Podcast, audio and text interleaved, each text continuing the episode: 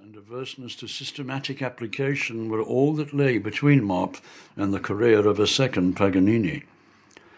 While playing, he invariably closed his eyes, using no notes and, as it were, allowing the violin to wander on at will into the most plaintive passages ever heard by rustic man. There was a certain lingual character in the supplicatory expressions he produced, which would well nigh have drawn an ache from the heart of a gatepost.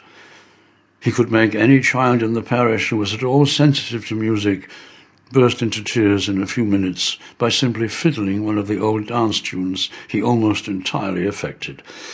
Country jigs, reels, and favourite quick steps of the last century, some mutilated remains of which even now reappear as nameless phantoms in new quadrilles and gallops, where they are recognized only by the curious, or by such old-fashioned and far-between people as have been thrown with men like Wat Ollamoor in their early life. His date was a little later than that of the old Mellstock choir band, which comprised the Dewys, Mail, and the rest. He did not rise above the horizon thereabouts till those well-known musicians were disbanded as ecclesiastical functionaries. In their honest love of thoroughness, they despised the new man style. Theophilus Dewy, Reuben the tranter's younger brother, used to say there was no plumness in it, no bowing, no solidity. It was all fantastical. And probably this was true. Anyhow, Mop had very obviously never bowed a note of church music from his birth. He never once sat in the gallery of Mellstock Church where the others had tuned their venerable psalmody so many hundreds of times had never, in all likelihood, entered a church at all. All were devil's tunes in his repertory. He could no more play the Wold Hundredth to his true time than he could play the Brazen Serpent, the tranter would say. The Brazen Serpent was supposed in Mellstock to be a musical instrument particularly hard to blow.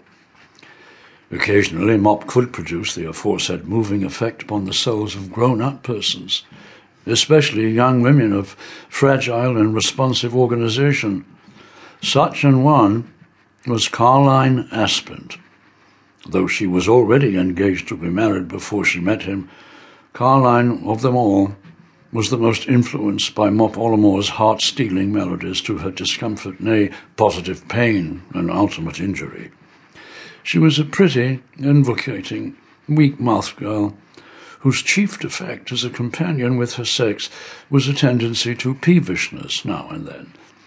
At this time, she was not a resident in Mellstock parish, where Mop lodged, but lived some miles off, at Stickleford, further down the river.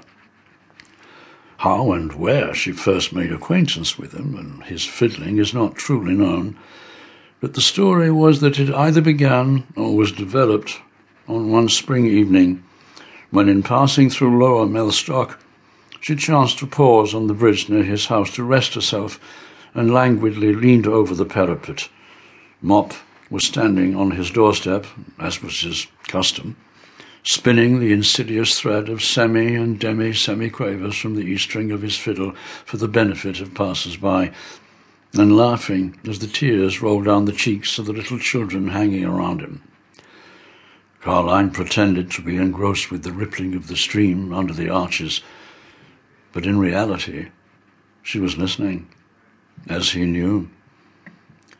Presently, the aching of the heart seized her simultaneously with a wild desire to glide airily in the maze of an infinite dance.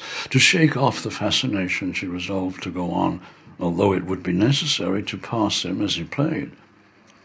On stealthily glancing ahead of the performer, she found to her relief that his eyes were closed in abandonment to instrumentation, and she strolled on, boldly. But when closer her step grew timid.